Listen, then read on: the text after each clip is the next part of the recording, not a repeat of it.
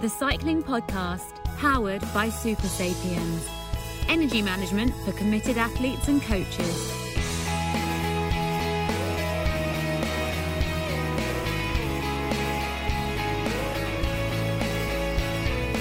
Hello, and joining you this week from Sóller in Mallorca, where since my comments about Belgians in our Arrivé podcast at the weekend, I've faced more hostility from people in black belts than another Daniel LaRusso had to contend with at the 1984 All Valley Karate Championship. My name is Daniel Friebe.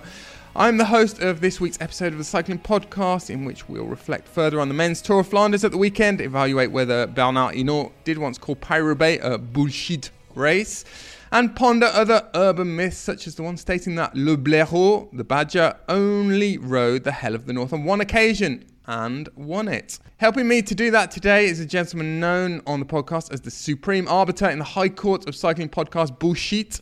He is currently partway through a farewell tour proceeding about as briskly as DSM's riders on the Kortekeer in Flanders the other day this rate, he'll be telling us just one more classic Loire Atlantique in March 2038, having just seen Tadej Pogacar win his 18th Milan San Remo.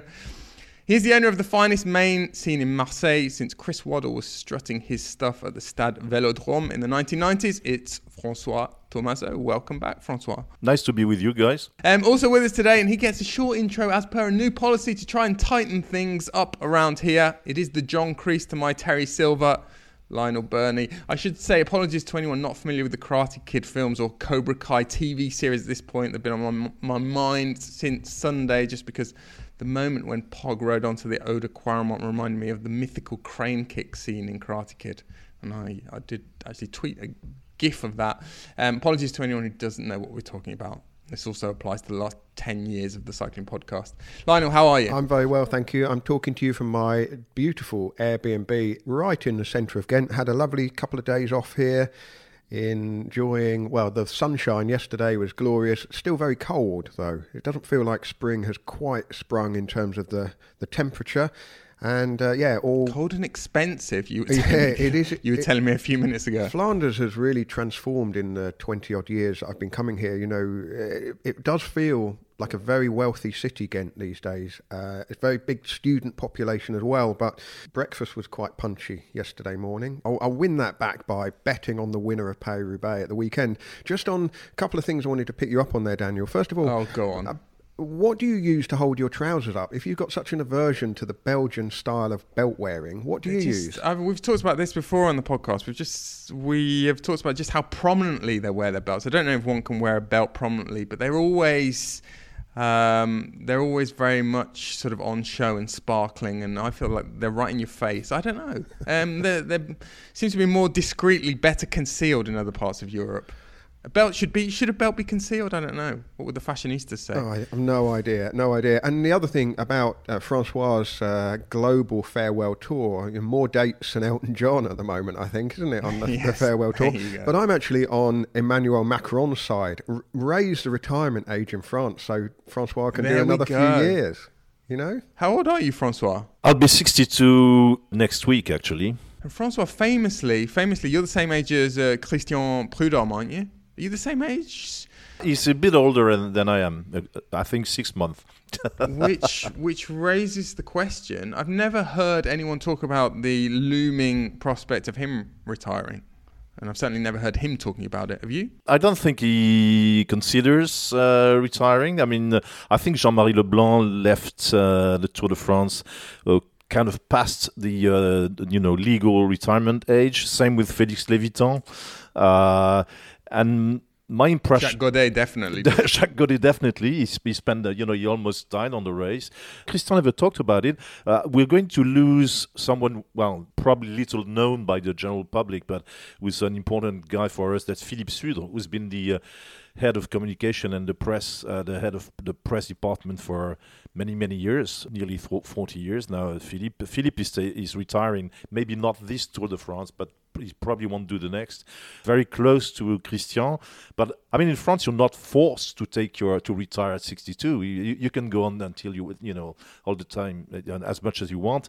I really can't see Christian retiring um, in the next couple of years. I think he'll go on until at least he's 65, 66, 67, as long as he's fit enough to do it. talking of people bowing out leaving cycling, should we start with this week's news roundup. The first item Jumbo Supermarkets, the title sponsor of the world's number one men's team, Jumbo Visma, confirmed to Dutch television network NOS last week that they will cease to be the main sponsor of the team from the end of 2024. The group also sponsors women's team, of course. They have a speed skating team, and you'll also see their logo on the livery of F1 world champion Max Verstappen. A company spokesperson told NOS the decision was part of a reassessment of their sponsorship activities. Equally, the death in December of Jumbo founder Karel van Eerd and allegations of money laundering against his son and company CEO the CEO until September, that was uh, Frits van Eerd, have apparently contributed to the decision. The team general manager Richard Plugge says he's not at all worried about the future of the team. We should remind you as well that several riders on the team have contracts that run to way beyond 2024. For example, Wout van Aert, he's committed until the end of 2026. Chaps, um, any thoughts on this? There doesn't seem to be a great deal of panic emanating from Jumbo Visma at this point. I was quite surprised to learn and read about the extent of the some of the co-sponsors' uh, commitments. Um, Visma already put in a lot of money. They're a Norwegian company, of course, but it may be a case of someone stepping up, or um, it's certainly. Um, certainly an attractive proposition, aren't they? Um, if a company is looking to sponsor a cycling team, if the, the, which is now the team, which is now Jumbo Visma, that you know fails to find a, a, a, leading sponsor in the next couple of years, then cycling is even more in trouble than we thought. so I no, to be honest, I, I, don't think there'll be a problem for them to find a, a, main sponsor. I haven't heard any any rumors or names or anything. Maybe one of the you know secondary sponsors will step up uh, a bit. I don't know, but no, I, I, I don't see I don't see it as a problem at all for I them. I've heard rumors. I have heard. I mentioned Visma. I have heard rumors of them getting into bed at some point with Uno X. The Norwegian team. We, of course, had the Uno X chief Jens Haugland on a few weeks ago. I mean, it's been a bad week for Jumbo Visma, hasn't it? They haven't won a race for six days. So, I mean, pretty, pretty desperate times for them. we talked about uh, Francois' drawn out retirement. The same could be said about Alejandro Valverde, 42 year old, of course, officially quit road racing at the end of 2022. But this week, Movistar officially unveiled Valverde as the headline act in their gravel team. Um, and Ivan Cortina and Ana Diana and Haley Simmons as other members, components thereof, of that gravel team.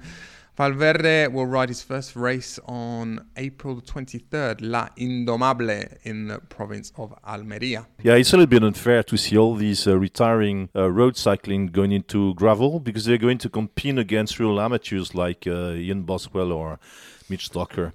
it's unfair. We just don't want them getting into podcasting. We don't mind former bike riders getting into gravel racing. We just don't want any more in podcasting, please. Another return to racing that I thought we should salute is Michael Valgrens, the former Amstel Gold winner, suffered a horrendous crash at the Route Occitanie last June, sustaining a fractured pelvis, ruptured ACL, MCL, meniscus in his kneecap, or in his knee, sorry.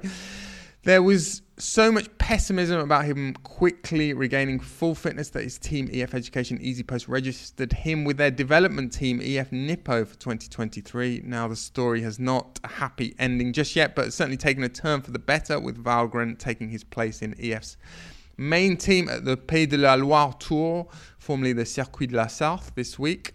The first stage of that was won by Bryan Coquard, with Valgren finishing safely in the peloton. Um, I've got a question about this, Francois.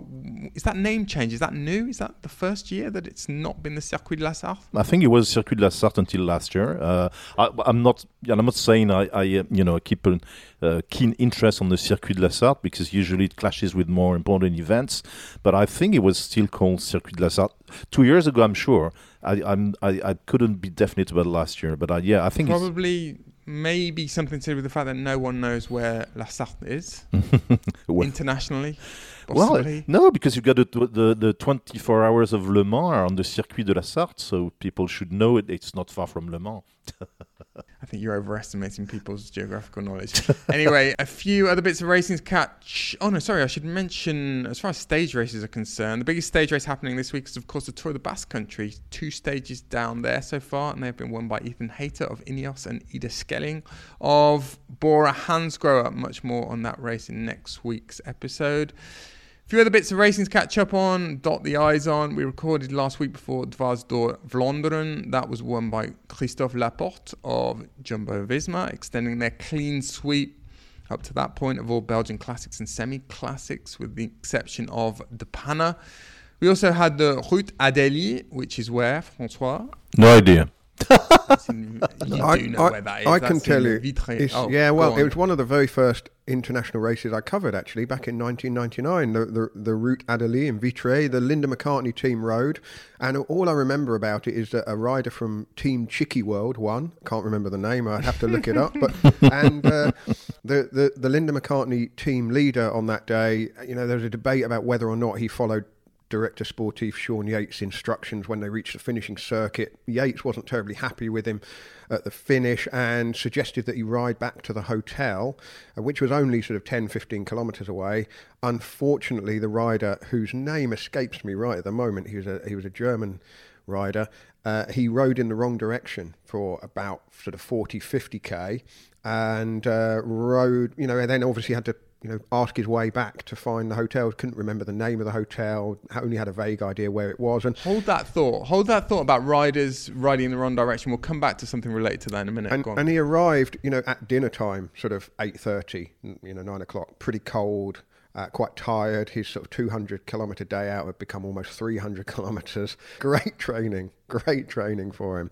And chaps, with the magic of the internet, I have uh, remembered that his name was Heiko Szonn, German rider who rode for the Linda McCartney team in '99. But yeah, that's my Route Adélie story for my farewell tour, whenever it may be. What a magnificent story it was. Um, and this year's race was won by Fredrik Dversnes of Uno X, Norwegian rider. At the weekend, there were two other men's one day races of note the Volta Limburg, which was won by Kaden Groves, interestingly, not in a bunch gallop, but a two man sprint about um, against Maxim Van Gils. And then the GP. P. Miguel Indurain, where Jon Izaguirre triumphed for the second time in his career. That chap's talking of what races used to be called. I was curious to know how long that had been going. It actually predates Miguel Indurain's career. It used to be called the GP Comunidad Foral. Um, but still took place in in sort of Indurain country. Chaps, question for you to finish the news roundup this week. Which country this year will have two men's national road race champions and two national road race champions jerseys in races? Do you know? This relates to something that happened last week. No idea. European nation? South American. Oh. Last week, about 10 days ago, or last week, it was the Argentine National Road Race Championships, and they descended into a complete farce. They took place in Mendoza in Argentina, and there was traffic all over the course, and the commissaires took the decision midway through the race to close what was, was supposed to be the finishing circuit or to take it out of the race.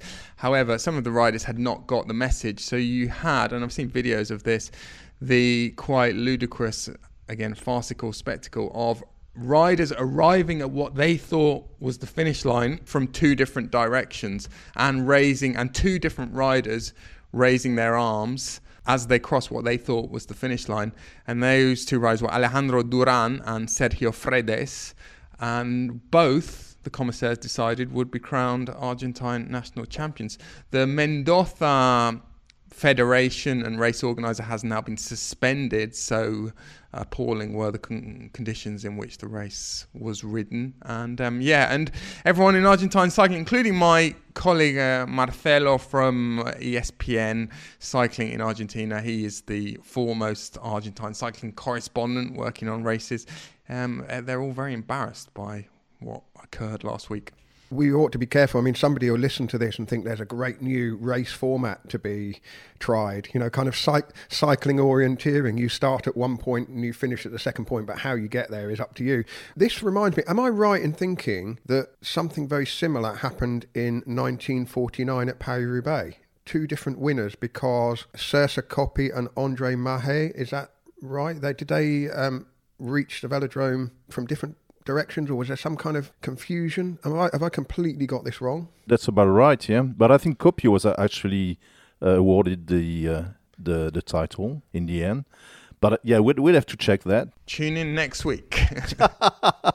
Officially, two winners of that year's race. We'll look it up when we talk about Paris-Roubaix later on. We'll, we'll have a definitive answer to that.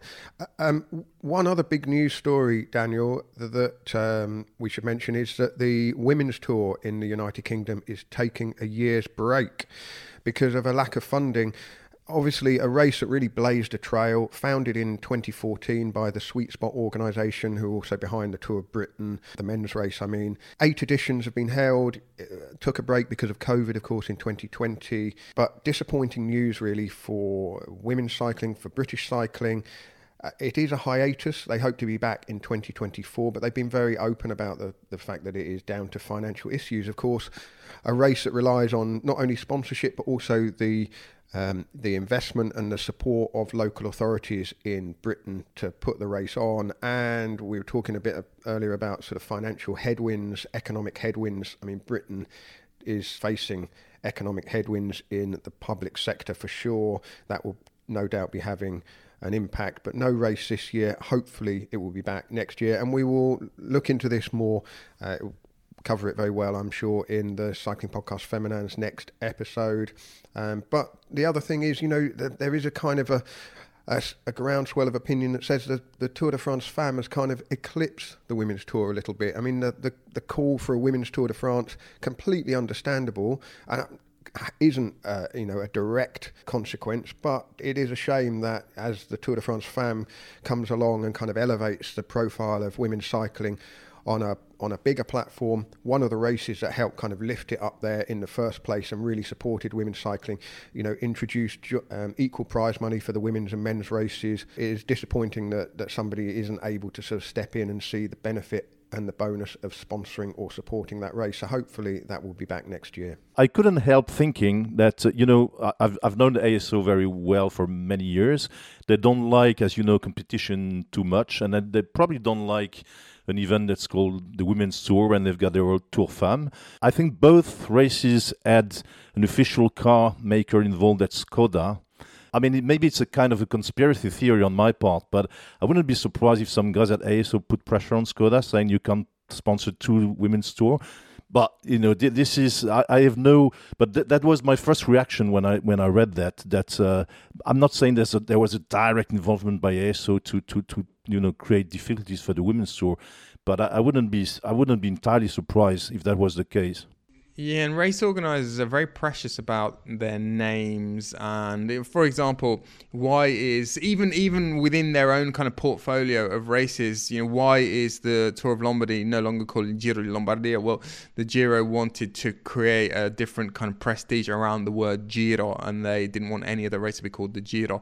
Okay, you know, with ASO, we've seen them extend this Tour denomination, for example, the Tour de Yorkshire, to lots of other races besides the Tour de France. But that would not surprise me. What what you're saying, um, Francois, that their noses would have been put out of joint slightly just purely by the appellation of the women's tour. My suspicion arose from the time when I was trying to organize a start of the Giro in, in Marseille, and uh, in the same year as as uh, the tour was starting from Nice, and I know there was a direct intervention from uh, ASO for that not to happen. So, so I mean, there, it's, it's, it would be in the, the kind of practice they, they have to kind of curb the the opposition, I think. But you know, no no proof of what what I'm saying. Second point I wanted to raise quickly uh, is to have my my quick Dave, David Gaudu moment because you mentioned the tour of the Basque Country and you mentioned troublesome race finish. I mean, uh, David Gaudu complained after the first stage of the tour of the Basque Country, finished third, that the the, the finale was all downhill and it was uh, dangerous. I mean, it gave me the impression this year David Gaudu has been involved in in in a few quite a few uh, rows and disputes and debates and it's, it's his his character seems to be changing, or maybe he's, he's always been like that. But he, he was given the impression he was a kind of a withdrawn, discreet, polite young man, and he's, he's, he's, he's you know gradually involved in we were gonna I thought we were gonna get onto the subject of David Gaudu possibly making it well making a surprise appearance at uh, Paris Roubaix and wading into and and stri- striding into a picket line and throwing punches at syndicaliste at Paris Roubaix at the weekend that that's could be a transition because uh, he's kind of he's Breton, of course, and he seems to be evolving his characters gradually. I mean, he's far from it, gradually into a, a kind of a badger mode. So we'll see. Gaudu's gone full badger. the cycling podcast powered by Super Sapiens, energy management for committed athletes and coaches. And now you can wear the Super Sapiens Energy Band, the first and only wearable that can display real time glucose data directly from Abbott's LibreSense Glucose Sport biosensor.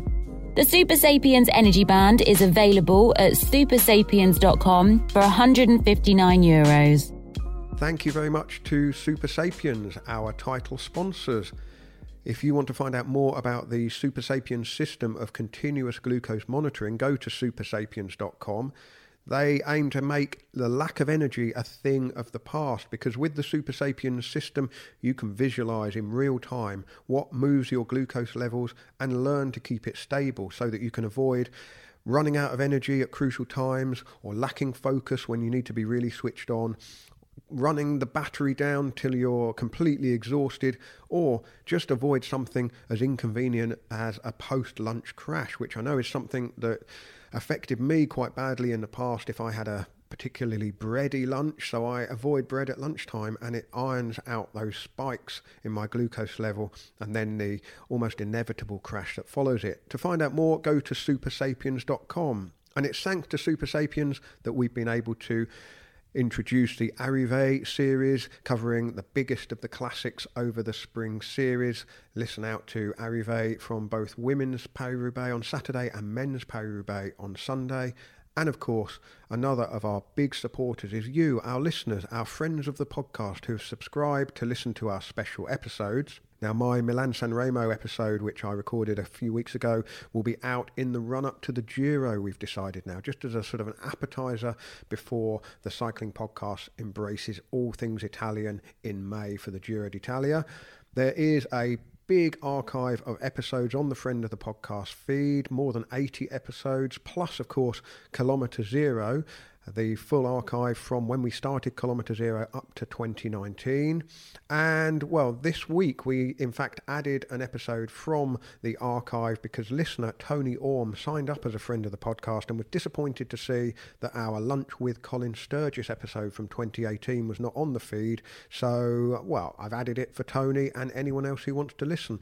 It was me in conversation with Colin Sturgess former world professional pursuit champion, of course, and a pro rider back in the late 80s and early 90s. Really interesting story. Tackling the highs and lows of life on and off the bike. That's on the feed now. Lunch with Colin Sturgess. It's actually a two parter. And if you want to sign up as a friend of the podcast, go to thecyclingpodcast.com and follow the link. Well, chaps, we're speaking on Wednesday, still mid come down after the Tour of Flanders at the weekend. Lionel and I, of course, discussed uh, the pogcineration of Tour of Flanders in our Arrivé podcast at the weekend. Francois, you weren't with us. Now, Francois, from the height of my, I don't know, 22 years of experience, not as nearly as many as you, um, covering professional cycling, a few weeks ago, after I think it was the Ruta del Sol, I said that Tadej Pogacar. I already said that Tadej Pogacar was by far the best and most exciting bike rider I've had ever seen up until the Ruta del Sol. Um, obviously, that's been reaffirmed by events of the last three or four weeks. Um, watching Tour of Flanders at the weekend, did a similar thought cross your mind? And this, we're getting to Badger territory now. We finished part one talking about Bernard Hinault, Le Blaireau, the Badger. Um, we're getting into that territory. Where do you put Pog at this point? I've been in the in the sport a long time, as you know, but uh, really, I find cycling for the past you know few seasons has been the, the, the, most exciting time in cycling I've ever seen actually because of course we have Pog who's up there I think with you know Merckx and these guys I mean already I mean if he stopped now his palmarès is already absolutely impressive. Like he said so himself, you know, he, he could stop his season and, and, and still declare he's, he's had a good season. But but he's not alone. I mean, and, and that's what makes it almost as exciting as the times of uh, you know uh, Nadal, Federer, Djokovic in, in, in tennis. It's very rare in the history of the sport that you have so many exciting talents around. Of course, the other being Mathieu van der Poel, uh, Remco Evenepoel, even Wout van Aert, and well, possibly Jonas Vingegaard. I'm more uh, dubious about that, but never mind. In my many decades uh, covering cycling, I very rarely see. Uh, I've rarely, really seen that you know that that kind of uh, strength in the field, strong personalities, entertaining cycling being uh, performed in front of uh, our eyes. And for me, really, uh, of all the names I mentioned, could be a debate with Remco Evenepoel, but I mean, so far Pog, as we say, and, and Remco have kind of avoided the, uh, you know, direct confrontation at the highest level. For me, Tadej Pogacar is is is is, is a, you know a step above the rest, and uh, is really just remarkable athlete and and and cyclist, and his versatility in a way is a kind of uh, I wouldn't say because I, I, I won't you know I won't dare going on on, on, on this terrain, but it's a kind of being so versatile and so good at different types of cycling is kind of uh, proves is, is regardless of the suspicions there might be uh, uh, uh, around his performances because there's, there's always a suspicion unfortunately in, in, in, our sports. But his ability to handle his bike and to ride it you know in a clever fashion and in an exciting swashbuckling fashion on different kind of kinds of terrain to me you know is is a point in the right direction in terms of suspicion. Like like you, you, you need more than just the right products to to to do what Tadej Pogacar is doing. So yeah I'm really really impressed. And he's, he's probably the most exciting uh, bike rider I've seen in action since uh, yeah the 90s before we talk, we're going to talk about this monument, this five monument question, the monument uh, grand slam or, or clean sweep. Francois, we've talked in the past, Lionel and I, we've talked about the aesthetics of Pog and the style as well as the substance as well. And we also talked at the weekend about his the the fuel source for Pog has seemed to be this joy, this insouciance, this um, this sort of relish for riding his bike and doing different kinds of races, and that's transmitted in the kind of aesthetics of the way he rides as well, the way he looks when he's attacking and when he's out of the saddle. I mean, just talk a bit, a little bit about what he gives off to you um, as an observer of the sport and the, the brand of panache that he brings. I've said that before on the pod that you you need to be basically an asshole to to win Grand Tours. I mean, that w- there was a rule in the past. You know, uh, Merckx uh, was not a nice guy on the bike. Uh, Hinault was never a nice guy on the bike. Uh, well, the famous Texan was not a nice guy on the bike. Uh, I mean, all, all these Grand Tour winners, you know, were in a way you had to be tough, you had to be rough guys, you had, you have to have no mercy. Tadej Pogacar is probably as merciless as, as them. You know, he's, he's kind of a new cannibal, but but it, but he's, he's enjoying the meal. You know, and that's the difference. he's enjoying the meal and he's tipping the waiter and the rest of the staff as well. Great elegance. I, I think elegance is a, is a, is a, an important word for me in uh, in cycling. We we love you know gentlemen. We love we, we we love our Koblets and uh, that kind of elegance, even the way he holds himself, even the way he walks, and and and his his, his politeness in interviews, his his his you know his constant smile and his his kind of a yeah childish approach to the uh, to to the sport, you know, reminding us you know all the time that it's it's only a game in a way that's really refreshing and really interesting. So yeah, I'm yeah, I'm kind of a fan. I mean, of all once again of all the guys I mentioned, if if you got in, in a sprint like we had in Milan San Remo, if you have the the four big guys, uh, you know, together, I will always be happy if if uh, you know Tadej beats Wout and uh, Mathieu and the rest. I think it's, it's more. Uh, even Pidcock. I think it's, it's more, yeah, it's, it's more exciting. It's more, it's nicer, you know. And then we love nice guys, don't we?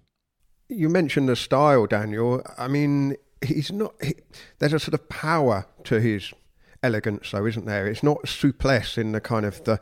You know, he doesn't sort of float along. It, to me, he's kind of like I don't know a, a ballet dancer in hiking boots. You know, that combination of you know stomping on the pedals, but with a with a kind of lightness of touch. Like you say, when he gets out of the saddle, he does he does get off the seat lightly and, and he sort of does dance away, but you could definitely hear the footsteps. There's an electricity to yeah. it and there's a sense of movement. I mean, I always think that we've talked endlessly, Francois, about uh, Thibaut Pinot.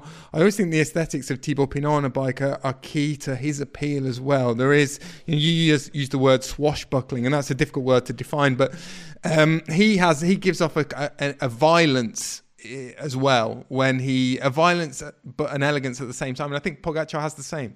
there are some football players I I I, I love the, in the way they play. I mean, I'll come back to the point. Uh, because when they when they, they, they run and when they get into a uh, uh, the, you know the rival defense, their hips don't don't seem to move like like they're gliding through. And uh, Tadej Pogacar gives the same impression of gliding. He's not gliding. You, I mean, you can tell his legs are, are doing the job, but but the impression he gives, you know, is kind of a you know, the, the, the, kind of gliding forward icebreaker, maybe uh, impression it gives. And the, the Tour Flanders finale, I mean, the, this, this, you know, man to man fight with Mathieu van der Poel is not, you know, I mean, it's Mathieu van der Poel, you know, talk about power and talk about genes. You could see when the pedals were rolling, you know, and the TV going from one guy to the other. I mean, they, they were both exceptional rouleurs, as we say, but there was a little uh, just that little class above from Tadej Pogacar. That was impressive, really impressive. I said we'd talk about this big question that's been posed since the weekend, the five monument question. Will Tadej Pogacar go on to win all five monuments. He currently has three. He has two tours of Lombardy, and he has one Tour of Flanders now and one Liège Bastogne Liège. Of course, he's going to have the opportunity to win another Liège in a couple of weeks. Hasn't won Milan San Remo, hasn't won Paris Roubaix. Now, he was asked about this immediately after the race, uh, after the Tour of Flanders at the weekend. Is Roubaix something that you're thinking of? Is it a possibility? And he quipped that he would need to put on a bit more weight. Now, chaps, first thing I want to ask you, Francois, is this whole monument question is that bullshit? Um, because we, I think we have discussed this on the podcast before. The whole concept of a monument is a new um, contrivance in professional cycling punditry. And the monuments were not really something that were necessarily grouped together as as I said before in the same way that a grand the Grand Slam of tennis is or the majors in golf this is a, a relatively new invention and therefore should we even care Francois you have to start somewhere, you know. For for a long time, you were well. If you mention Grand Slam in rugby, you know, for many years the French were not uh, even considered as uh, real members of the Five Nations, and then Italy came in, and so the Grand Slam now means winning five matches instead. So so these things evolve. Same with the tennis Grand Slam. Uh, for for a long time, Australia was seen as a, as a, a little bit minor compared to the other uh, major tournaments. So so there's a, there's always a time when uh, you know, th- those things start. And I think these monuments kind of establish themselves as being the monuments. And and what's interesting about it is that the the, the, the, the these kind of cycling Grand Slam is might be the mo- you know, the most difficult to achieve from all the other sports I, I mentioned so far. Uh, very very few. Uh, riders have done it, and, and I think it's almost impossible to do. So it, it raises the bar you know, li- uh, even higher, like like like kind of uh, of cycling. If, if you add you know grand tours to the to the equation, the, you you go down to what two riders maybe who've done it. That's what sport is about. That create this kind of uh, unofficial trophies. That that's another thing I like about Tadej Pogacar. You can tell he cares about the, the history of cycling, and you can t- you, usually guys tell you, oh, I don't care about history. Uh, I'll think about it at the end of my career, and blah blah blah. That that's not at all what Pogacar says You know, he's aware that that that there are records to break, that that, that, that there is history to be made, uh, and he's aware as well that it's part part of the fun of cycling. So I don't think it's irrelevant, and I, and I don't think it's irrelevant. You know, when we mention Tadej Pogacar himself, because uh, of all the guys, you know, who might be doing this. Uh, one of these days is is at the moment the guys who's the closer to, to achieve that. But like in tennis, uh, in tennis, you know, you, you can win Wimbledon, you can win the U.S. Open, you can win the Australian. I mean, there's a type of player that that can do that easily. In cycling, in the maybe Roubaix is kind of the French Open. You know, it's like it's it's a different. It's like like clay and cobbles being kind of the same sort of uh, turf. Uh, so, so is Roubaix the most difficult to win for a, a, a, a versatile uh, rider. This, that's not what Pogacar said. He said it's Milan San Remo, which which sounded very strange because because he did pretty well in Milan San Remo in the past. So the, the question is which one is going to be the most difficult for Pogacar to win now? I guess it's probably Roubaix still, you know. Well, Milan San Remo, you 40 potential winners, isn't there? You know, loads of people could win it, and there are very few opportunities. Whereas for Paris Roubaix, he the first thing to do is he has to put himself in the conversation and get into uh, a group because really Roubaix boils down to a lot of luck. The, the timing of, of moves, um, his type of riding, he's proved that he can open a gap on the climbs and then hold that gap on the flat. Uh, he wouldn't have the opportunity to get away on a climb in Paris Roubaix, of course, but if he could get his nose in front, then there's the possibility uh, that his type of riding would put him in the position to, to win a Paris Roubaix. Uh, and also, he's got a very fast finish. So, you know, he, even if he came to the velodrome with, with company, I mean, we're speculating and looking years ahead here. We don't anticipate him riding on Sunday, despite what some sort of mischief making rumour mongers might be trying to suggest uh, to me over a beer last night. Subsequent, yeah, subsequent to what you just told me before we started recording, Lionel, about rumours of Pog maybe leaving the door ajar for at the weekend. I have just messaged someone on his team um, to ask for confirmation of that. of that, that. Well, the ru- the rumor emanated from uh, someone who came very close to winning all five monuments, but but came one short and that one short was Milan San Remo. So you can narrow down who the rumour um, came Well, that's from Philippe Gilbert. so that's Philippe Gilbert. Um, that do you know what I was thinking about Philippe Gilbert, and when people started talking about this clean sweep of the five monuments, Philippe Gilbert. It was extraordinary that he got to four, and what's almost most extraordinary about that is the one that he did not win is the one that I would have predicted that he would win in the first years of his career, because for a few years before he'd won any monuments, he attacked on the Poggio um, every year and he looked as though that it was well, it was a foregone conclusion that at some point he would win Milan San Remo, and he never did. Also about Philippe Gilbert, just looking at his palmarès, the thing that most astonishes me about Philippe Gilbert's palmarès is he won Amstel Gold four times. I realised at the weekend, um, which is you know Amstel Gold. It's not it's not the the race that I hold in highest esteem, but it's a very difficult race to win. Um, Pog is going to ride Amstel Gold, isn't he? But he's not going to ride Flèche Wallonne. But that's an interesting one. Flèche Wallonne, that is a race that he hasn't got on with so far. Um, it may, who knows, he may have more difficulty in the same vein as Gilbert and San Remo, have more difficulty winning Flèche Wallonne than he does Paris-Roubaix. Um, but there, there, are a few interesting benchmarks here, aren't there? There's the question of the five monuments. The three riders have done that: Rik Van Looy, Roger de Vlaeminck, Eddy Merckx, and then this one of um, the Grand Slam you said there, Francois, the Grand Slam of Grand Tours, so all three Grand Tours plus the Grand Slam of Monuments. I mean, what would that be? The ultimate slam, um, doing the two Grand Slams, and only one rider has done that, and you can probably guess who that rider is. Eddy Merckx. Yeah, I mean the comparison with with, with tennis I made.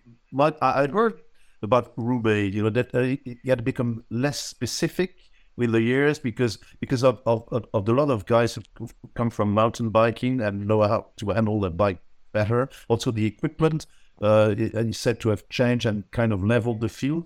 But that, that's what you hear, but it's never materialized in the results uh, of the race. It's, it's, it's always maybe Sonny Colbrelli, but apart from that, it's, it's, it's been mainly specialists in a way, one Roubaix thus far. Pogacar is obviously not a specialist, but I mean, we, we've seen guys like Hinault, you mentioned it, or uh, Francesco Moser, or other guys who are not maybe designed or built for Roubaix managed to win it. Big question mark there. There were a couple of other talking points from Flanders that we maybe didn't spend enough time on at the weekend line, or, we didn't fully realise the implications of. The, inf- now infamous Filip Maciejuk, um, that was the Polish Bahrain victorious rider. His well, his he didn't crash. Um, he swerved. He was riding off the road in uh, I think a cycle lane that turned into well grass, and then he went through a puddle and swerved back into the peloton, causing several riders to crash, including Ben Turner, who broke his elbow again, I think, and Tim Wellens broke collarbone. There were other riders who sustained injuries, and the UCI have said that there may be further action taken against Maciejuk. He was disqualified from the race immediately. We talked about how he'd apologised immediately as well on Twitter. I'm just, I, there was some doubts, confusion about whether this rule that was brought in a few years ago about riding on cycle paths off the race route, whether it still applied. I, I did check the UCI regulations and it is there still in black and white, 7.6 on UCI regulations, use of sidewalks, pavements, paths, or cycle lanes that do not form part of the route. Um, rider will be fined 200 to 1,000 Swiss francs and dock 25 points from UCI rankings. I don't know about this, chaps. I mean, Lionel, we, well, I was relatively sympathetic to much of Maciejuk. I mean, it comes down to a question do you punish the action or the consequences? The consequences were very grave in this situation in the sense that it has cost several riders a large chunk of their season. However, if we were punishing solely the action, then we would have to punish a lot of riders in a lot of these Belgian races that go unpunished. I mean, what do we what do we think?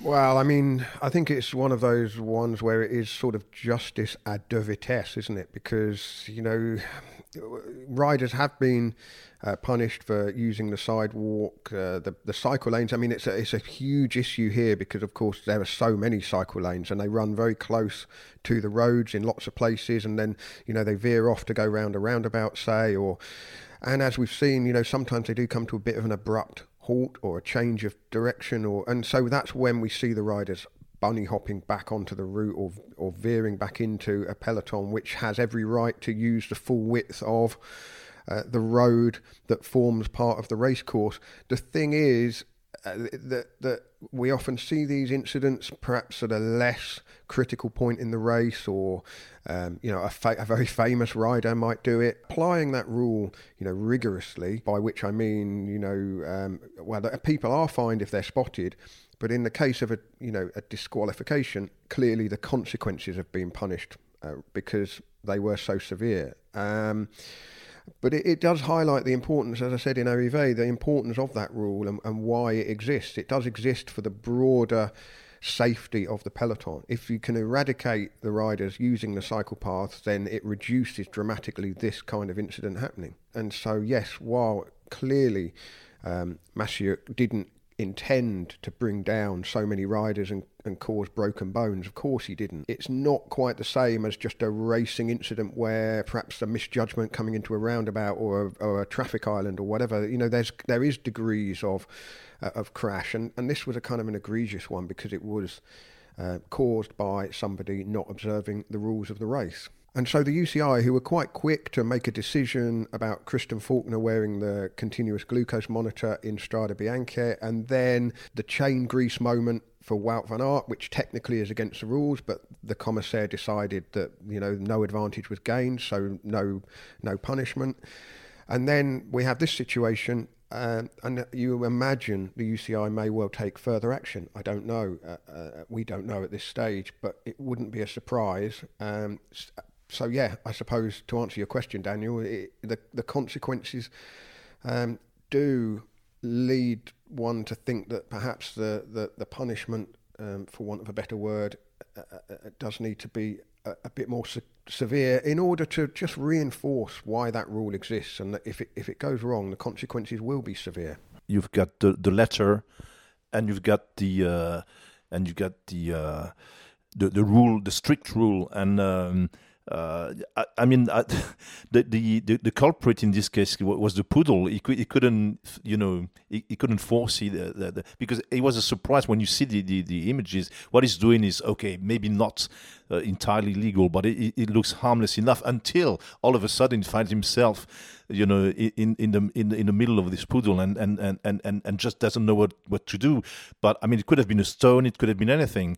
Can you imagine Geraint Thomas in that situation? I mean, I, I, remember you remember the famous uh, Lance Armstrong Joseba Beloki incident in Gap on the Tour de France yes. when yes. when uh, when uh, uh, Armstrong cut through the field. You know, to uh, actually there was already a discussion at the time that he, he hadn't gone through the, the actual route of the race and it should have been and had actually taken a genuine yeah, shortcut. T- take a shortcut. So was it legal? Was it uh, acceptable? Well, obviously at the time, uh, you know, Armstrong being being what Armstrong was, I mean, there, there was I would have loved to see Jean-Marie Leblanc try and kick him out for, for that. I mean, they didn't kick him out for much more egregious things. That's right, but than but but but, but I remember at the time that I mean there, there was a discussion in the press room about that. I mean that normally you know it, it, well of course the reason why he took a shortcut was were uh, you know not not of his own making, but in the same time you know so so I, I think that the, the, this rule uh, must be left to the appreciation of the commissaires. That's the only thing I can say about it. But Francois, you may remember with that Armstrong Beloki incident, it was descending down into gap, wasn't it? And uh, you know, again, uh, I think you'll probably remember better than I, but there was quite a discussion between you know Johan Bruyneel and the team. Uh, he was the team manager, and you know the the commissaire, the, the Tour de France, to, to to basically state their case that Armstrong was taking evasive action, and if he hadn't done, he could have crashed into Beloki. And of course, the consequences of that crash for Beloki was serious, and Armstrong, you know. Had no real choice but to, to dive across the field and then get back onto the course at the earliest opportunity. I mean, yeah, you're right. The application of the rule on that occasion, I mean, they should have. I mean, what's happened to Lance Armstrong's tour wins? I mean, definitely strip him of the 2003 one just for that alone.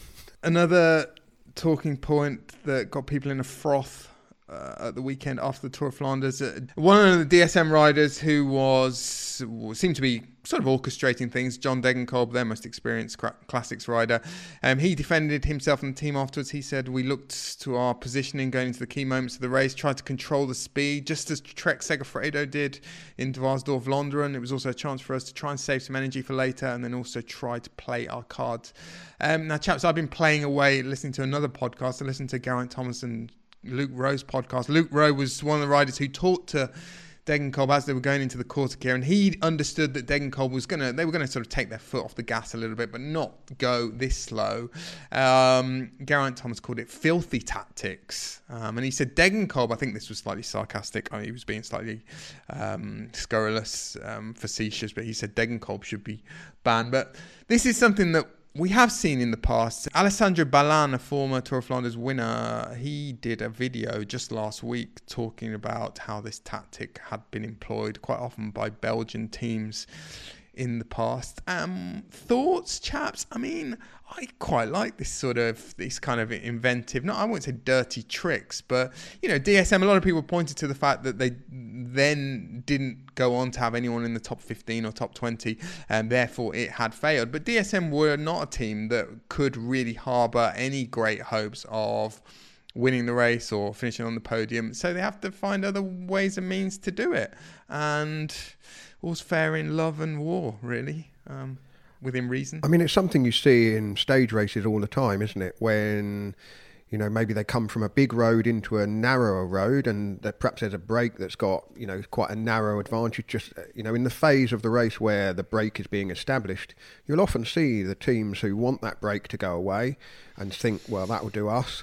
As it comes onto a narrower road, or when there's an opportunity to do so, they'll mass at the front and then just ease the speed down a bit, and then that's it. Um, we've heard riders complaining before, you know, I've, about not being able to get past in order to try and join the break, or even incidents where a rider, perhaps on the second or third row, has shouted, you know, let me pass because I want to join that break, and the team that's on the front will let that rider go, but no more. I mean, you know, using the road for tactical reasons is part of cycling.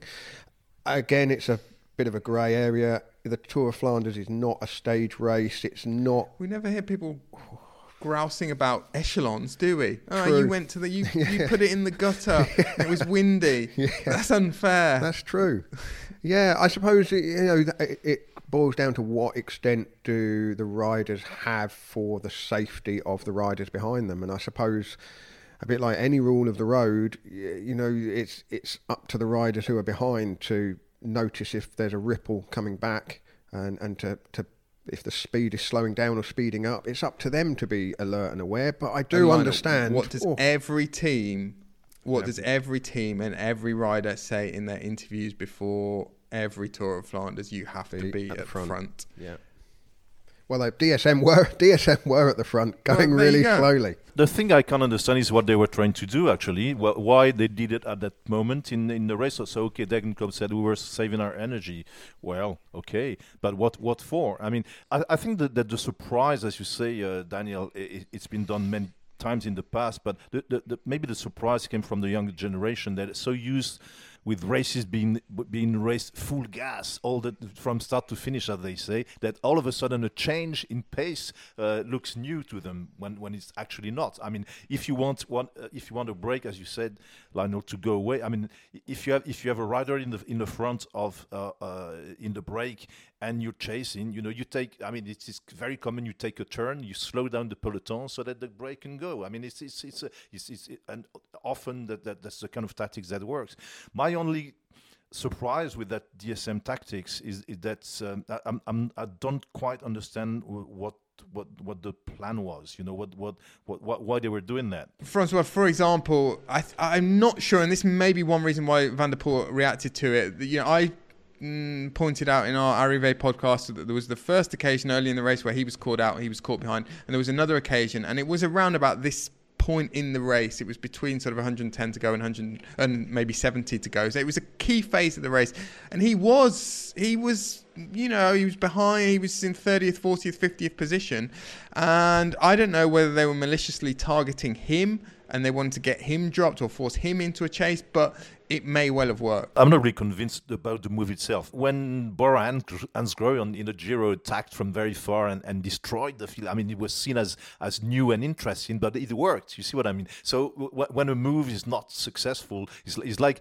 when you try to create an echelon and and it, and it doesn't work, sometimes it, it looks stupid, you know. So that that was a little bit. it's a bit. It's, it's, it reminds me a little bit. It's a little bit like French pension reform, but we'll come on to discuss that in the third part, I think. Ready for a spring break to remember? Amtrak's got just the ticket for you and your crew. With share fares, you and your friends can save up to 60%. The more who travel, the more you save. Skip the hassle of driving through the Northeast while exploring DC, Philly, New York, and Boston. No middle seats and plenty of legroom are just an Amtrak away. And with stops right in the heart of your favorite cities, you'll arrive downtown, not out of town. Savings start with three travelers. Eight travelers required for 60% discount. Visit Amtrak.com slash sharefares to book. Restrictions may apply. With threats to our nation waiting around every corner, adaptability is more important than ever. When conditions change without notice, quick strategic thinking is crucial. And with obstacles consistently impending, determination is essential in overcoming them. It's this willingness, decisiveness, and resilience that sets Marines apart. With our fighting spirit, we don't just fight battles, we win them. Marines are the constant our nation counts on to fight the unknown. And through adaptable problem solving, we do just that. Learn more at marines.com. Well, chaps, we are going to be talking about Paris in this part, and just as a matter of good housekeeping, I mentioned at the start of the show one of the great, probably the greatest urban myth in professional cycling, alongside the notion that Iban Mayo became a long distance lorry driver. He did not. That was Isidro Nozal, for anyone who cares or knows. Um, the other great urban myth is that Bernard Hinault rode and won Paris Roubaix once. He only rode it once. Francois, this is total bullshit, isn't it? Hang on, I thought the myth was that he he he won it and then declared he would never ride it again, and then didn't. Uh, neither neither myth is true. Well, do you know what he did? Do you know what I think is true? It is true. He did say it's a bullshit rate. A bullshit. This is I'm being slightly liberal with the translation here. He said it was un course de merde, a shit race, a bullshit race. I think that that's the reason why he decided to win it, you know. And and once again, I mean, he, he also he also raced on the pavés in, in the stages to Lille on the tour. I mean, he, he hated the pavés. I mean, it's more the cobbles that he hated than than than Paris-Roubaix itself. As we know, when the Badger decided to win something and to fight against something he hated, I mean, that that's that's, that's what I was saying about Tadej Pogacar, the different approach to winning races. Pogacar is, is winning for fun, and uh, and the Badger was winning races out of uh, I don't know hate or you know almost or anger. I mean that, that his, his his engine was uh, what drove him was kind of anger, you know, and uh, and that's that's totally different from from Pogacar. So uh, anyway, his his his his, his Roubaix victory was uh, was impressive, like like most of his classics victory uh, victories. It, it's it's it's kind of. Uh, it's kind of like Roger Federer winning the French Open to, to keep the tennis. Um, you know, he only did did once because he hated it. But obviously, talking about the the uh, you know his his Liège uh, victory in, in the snow was was was probably his best classics victory. I mean, impressive record actually, Daniel. I mean, he was 13th on his first attempt as a new professional in 1978, albeit seven minutes down. Then uh, he rode it every year between 78 and 82. Uh, he was 11th in 79, 4th in 1980. His victory, of course, came in 1981 in the rainbow jersey. Uh, impressive because he outsprinted Roger de Vlaeminck and Francesco Moser at the finish. And then he did ride it the following year. Uh, so he didn't sort of down his Paris-Roubaix tools. He rode it every bloody year. He loved it. He loved it. Until 82. his favourite yeah. race. And he was ninth on his final appearance at Paris-Roubaix. And uh, yeah, they didn't ride it after that. So I suppose there is some some merit to the, the suggestion that he, he's sort of down tools. Well, you know, famous for his panache, as I think alluded to earlier in the podcast. Famous for his, for being very pugnacious, throwing punches at French strikers in it was Paris Nice, wasn't it? The the strike um, where they rode into a strike. Um, now, Francois, this brings us to the weekend and the context in which Paris Roubaix will take place in France. Listeners may have been following the news in France. There have been riots, there have been what you call in France manif, manif- manifestation, um, and it's all to do with pensions. Um, not the sexiest topic. Tell us what's been going on and is there any chance of this affecting proceedings at the weekend? I mean, we the, the legal age to retire in France is uh, just now 62. So I'll be 62, as I said, ne- next. Are they calling this la loi the la loi François Thomazeau? well, I, will be 62 next week, so I, I, I'm entitled to retire, uh, which I'm not uh, doing entirely because uh, you're entitled to retire, but uh, actually, if you do, uh, your pension is not very high. So you you kind of uh, you know uh, push towards a later age because the the, the, the, the older you, you you retire, the, the the more money you make. So the very few people actually retire at the age of 62. But anyway, Emmanuel Macron, the French president, decided. I mean, it's he was very you know intent on passing a law pushing back the age of retiring at, at 64 in the past, in, in his first uh, mandate, uh, he, he, he, tried to have another law about retirement passed uh, uh in, in accordance with some of the trade unions. This time, he decided to go straight against the, the trade unions. So there's been strikes and demonstrations uh, weekly, or almost twice uh, a week for the past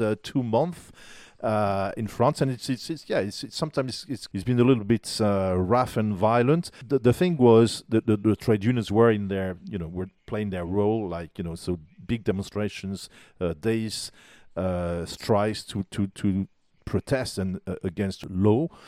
And the law passed in, in parliament recently, but the, the problem was, and that's you know that kind of stirred uh, even more uh, resentment from the unions and from the, the, the workers and, and, and, the majority of French actually the polls show that 75% of the French are against that bill.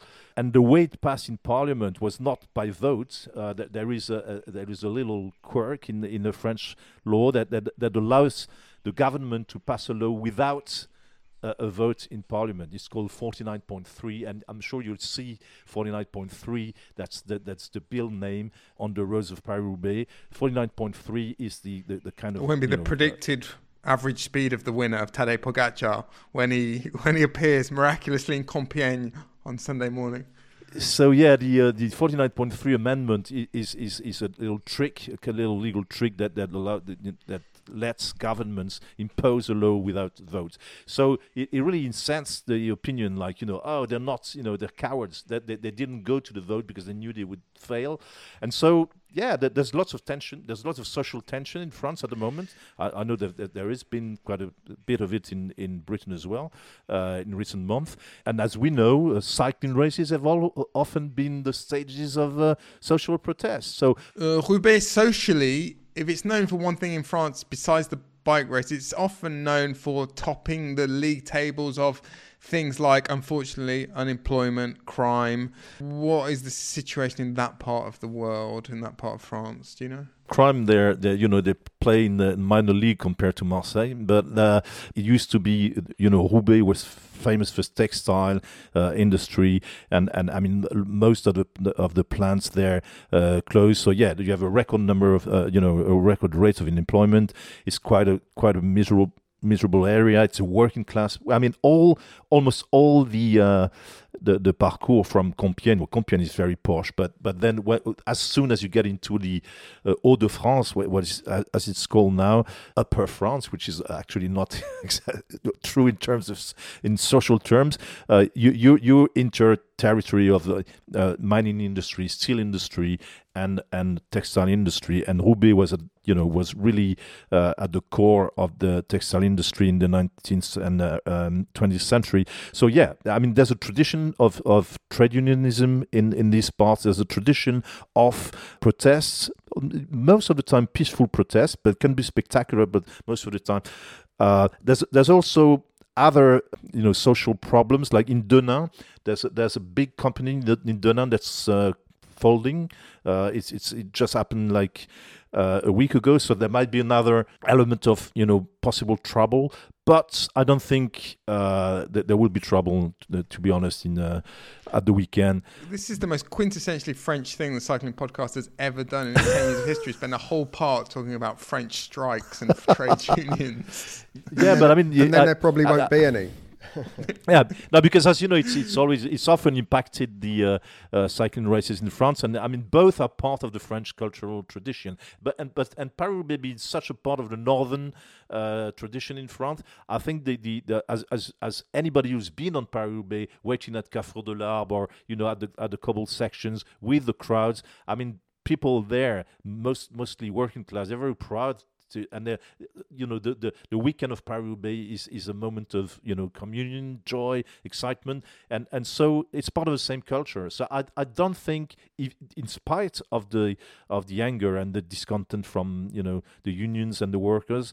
I don't think they'll, they'll, they'll disrupt uh, Paris-Roubaix, uh, like stopping the race. They might ask ASO to, you know, to that banners can be shown and, and posters can be uh, uh, hurled and and um, and they, they might even you know have a little speech or a little message to you know to to convey uh, through TV or whatever.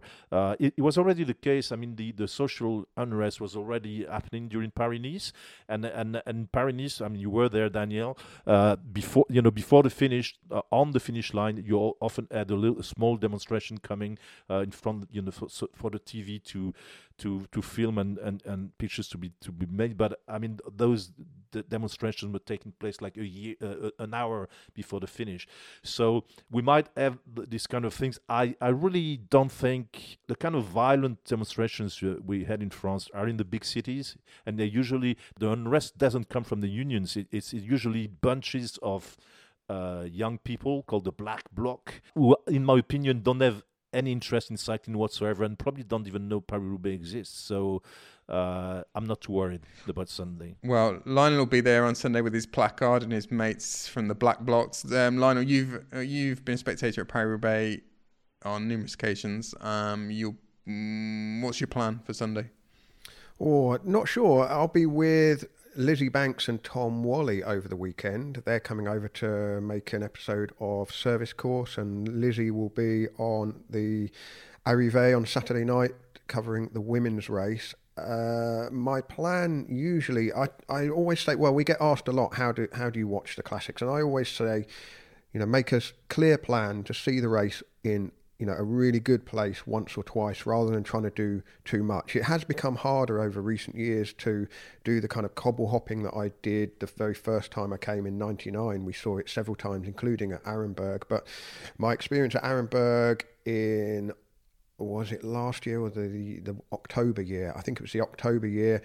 Just the crowds there were so huge. Getting there and parking up and watching the race was, was absolutely fine, but getting away again really ate into the time that I had. I still I still did make it to the finish. Uh, from Arenberg, but it did rule out uh, seeing them uh, uh, uh, in between Arenberg and the finish. But over the years, favourites Carrefour de l'Arbre is a great place to go and watch. A really good, you're, you're guaranteed to see the race really on because it's about 26 kilometres from the finish. One of the last sectors, a really hard sector.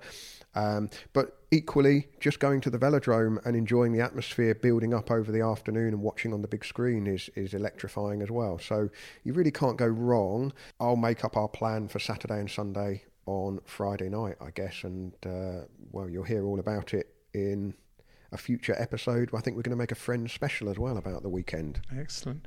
Um, just talking of, you mentioned Arenberg there. Apparently, the, a herd of 40 goats have been uh, unleashed upon the Arenberg forest to graze and eat the grass there because it's been quite a rough few months weather wise, and there's been a lot of grass growing there. Um, nothing to do with Thibaut Pinot, those goats, I don't think. But um, I don't know what the weather forecast is like at the weekend, chaps. I mean, the race, you know, we don't have to speculate too much on the race. We know the we know the cast of characters. Uh, Van Aert, Van der Poel, bit of a re a rematch there. No Pog. Mads Pedersen is probably my favourite for um, Paris at the weekend, given how he's riding. Certainly strong outsider. And then Filippo Ganna as well. Filippo Ganna, who has made Paris his big target of the first part of the the sorry the his big target after Milan San Remo. So he's certainly been focusing on it, and um, it'll be really interesting to see how he goes because he's a rider who should, in theory, be pretty good on the cobbles. Another outsider chaps I just mentioned, Nils Politt, I think, has been riding pretty well consistently this year. I've always quite fancied him as a as a Paris Roubaix winner. Just on the weather, Daniel, at the moment we are a few days out. A bit of rain on Friday, but dry over the weekend. So dry and light winds. So not necessarily going to be you know, the real hell of the north. Uh, just on the goats as well. I mean, uh, Les Amis de Paris-Roubaix, the volunteers who do so much work to preserve the cobbles, I think they were behind the, the goat idea. And the, the reason was all the grass and moss and stuff that grows in between the cobbles had really grown up at uh, Arenberg. It's very shaded there. It's more or less completely covered by a canopy of trees that goes over. So when it, when it's damp, it stays damp, and uh, no vehicles drive over it. So that greenery doesn't just wear away. So the the goats did the job there to keep the cobbles in as good condition as possible. I mean, they're horrendous, but you know, if they're wet and grassy and mossy, then they become really far too dangerous for the race. Uh, they do a lot of great work, uh, not just in keeping the cobbled sections in good nick for the race, but also ensuring that you know local authorities don't decide to tarmac over some of the famous sections. They've done a lot of work over the last, particularly the last. I don't think perhaps in the last 15 or 20 years, but certainly in the 80s and 90s, there was a lot more um, of a drive to kind of change the character of those farm roads. Um, uh, Francois probably knows a bit more about that than I do, but they, they've really def- they've really defended the culture of, of, of, the race because, well, in the 60s, as we know, it became basically a, just a, a, a, a highway race from northeast of Paris up to Roubaix can't touch most of the cobble sectors now because they've been listed as uh, heritage monuments historiques. So, uh, well, they're protect they're basically protected by the Minister of Culture, and you can't you can't touch them. They're, they're like you know the Eiffel Tower or something of the north. So, uh, yeah, a bit of light nibbling from goats is absolutely fine, but no tarmac, please.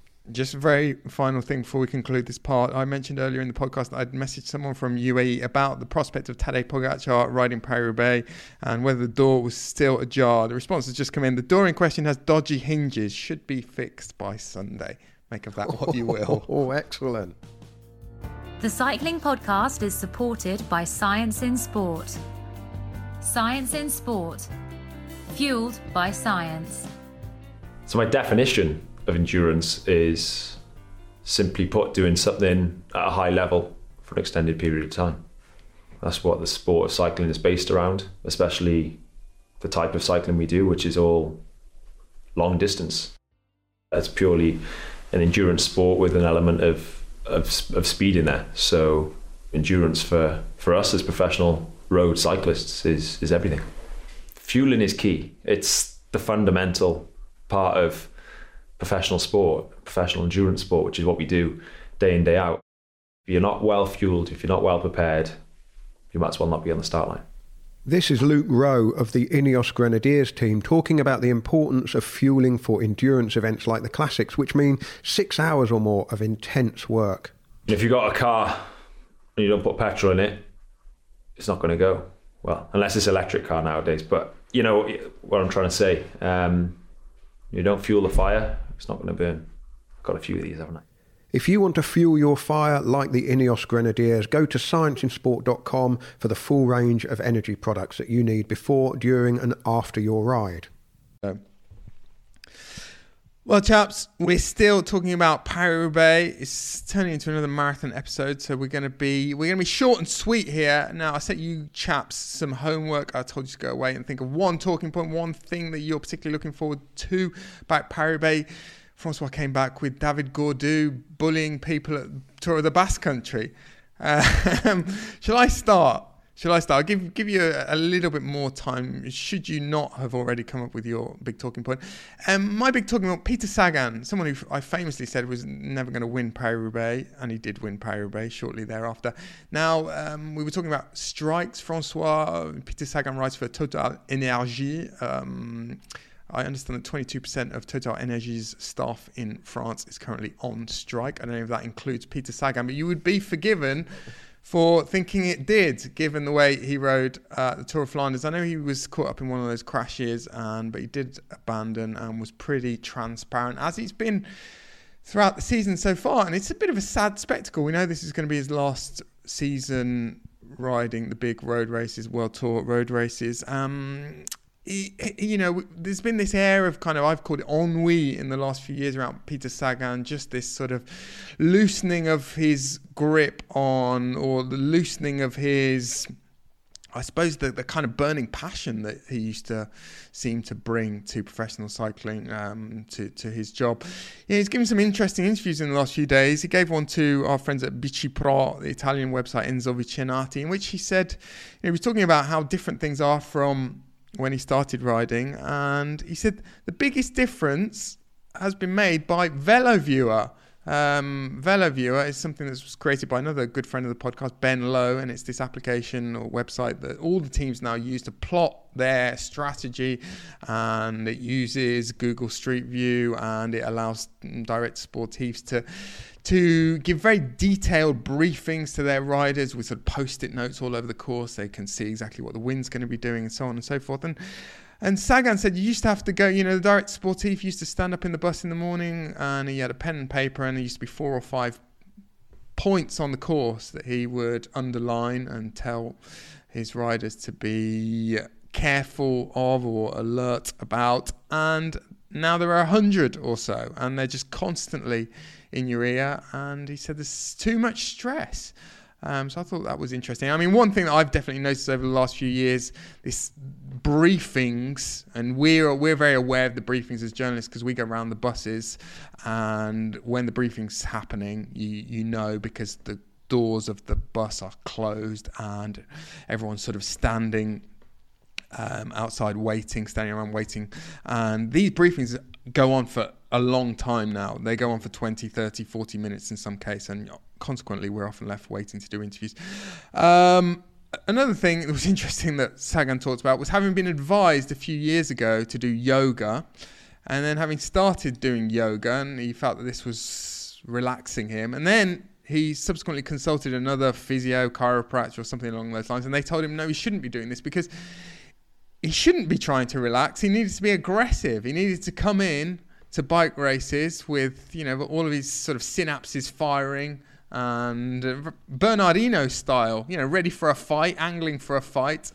And um, he said that this is just something that he doesn't really identify with anymore. This this need to to sort of go into a bike race as if one were going into battle. So let's see what kind of attitude and form he brings into the race uh, the weekend. I'm pretty pessimistic given what we've seen so far. Lionel. Well, I, I, well, the big story is whether Jumbo Visma can save their spring after you know failing to win the Tour of Flanders. Terrible fourth place result. I mean, obviously, I, I am joking, but how will the Gilets Jaunes fare in uh, northeastern France? They've got four very, very strong riders, haven't they? Of course, Wout van Aert, backed up by Dylan van Baarle, the defending champion, of course, uh, Christophe Laporte and Nathan Van Hooydonck. Uh, really, in terms of riders that could potentially win, they outnumber every other team. No other team has, you know, that depth Do we of know about, strength. Is Van Baarle fit? Is well, he riding? I mean, he's right. He's on the list. He's on the list. It was always well. we- The the assumption is that he is going to be fit to race. I mean, he crashed in E3, wasn't it? Uh, that's a couple of weeks ago.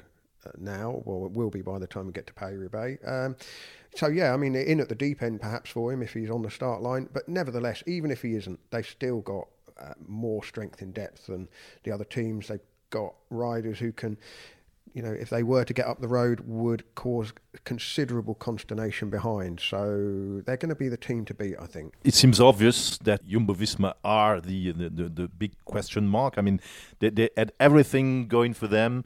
Uh, I mean, like the you know these trebles, uh, uh, Christophe Laporte be, being handed the Gent Wevelgem victory by Wout van Aert. I think Van Aert is is, is a big question mark uh, for me, and, and that's the rider I'll be watching for because I mean everybody was saying, "Oh, what a, what a great gesture by by Wout for Laporte," and because obviously uh, it, it, it, was meant to be a reward ahead of uh, Flanders, and, and, and we we saw it happen. If Wout van Aert doesn't win Paris-Roubaix, uh, the the gesture he made towards Laporte in Gent-Wevelgem will, will be seen as you know one of the most stupid gestures uh, I mean, it was, of course, it was nice, you know. But once again, you don't have to be nice, as we said. So, so what is going to be Wout van Aert's motivation? Uh, is he going to ride Roubaix for fun, like uh, uh, Tadej Pogacar might, or is sense of revenge even stronger? Uh, than it was, uh, and and once again, what what will be the kind of confidence Jumbo Visma will have coming into Roubaix with a better re- with result in Flanders. We, we, could have expected a kind of Mapei type of result with one, two, three, and uh, and you know because they've done that. Uh, Jumbo Visma saying, "Oh no, after you. Oh no, you know," and and, and in the end, it's the car who decides who, who, who wins it one thing is for sure, I might be wrong, but I, don't expect. You, you, might have expected like two or three weeks ago a, a, Jumbo Visma treble on the uh, Velodrome de Roubaix. I think it's it's uh, more and more unlikely. Will one of them be even be on the podium?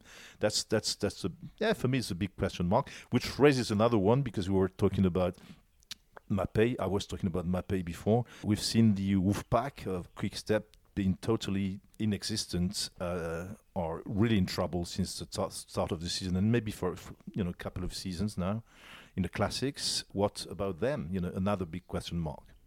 Well, chaps, come Sunday night, we will we be talking about the 40 goats on the Arenberg Forest, or we will we be talking about the goat, Tadej Pogacar, being the goat, or on, on the fast track? I knew you would, you would do this one. I was thinking of the title of um, today's episode. That was the only reason I threw that in.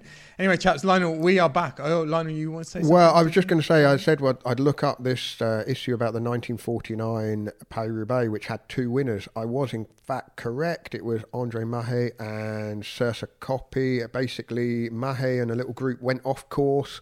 Um, so there was this uh, dispute about who had actually won. Uh, basically it didn't get ironed out until the November. Uh, the the French Federation obviously wanted Mahé to win, the Italian Federation wanted Coppi to win, the UCI couldn't decide, and in the end they had a hearing and and uh, decided on a dead heat between Mahé and Coppi. And uh, an official apparently said, "Thank heavens there's another Paris-Roubaix in four months because the controversy had dragged on so long." Uh, there's a really good piece actually by Les Woodland who wrote about the 49 Paris-Roubaix in Cycling's 50 Craziest Stories, which you can find on the bikeraceinfo.com website. Worth reading if you want to know exactly what happened that day. Lionel, we're back on Sunday evening uh, where I'm gonna I'm gonna try to focus on the oh. bike racing. There's something else that's happening that's quite important as far as I'm concerned on Sunday afternoon. It's your big weekend, isn't it? Because it's the Masters Golf as well, isn't it? Yeah. Yes, it is. Yeah. So we will be back on Sunday evening with Arrivée. The women's um, is also happening on Saturday. There's going to be an Arrivée after that. There is indeed. And we will hear from Francois at some point, I'm sure, in the next few weeks. Thank you, Francois. Thank you, guys. The Cycling Podcast was created in 2013 by Richard Moore, Daniel Friebe, and Lionel Birnie.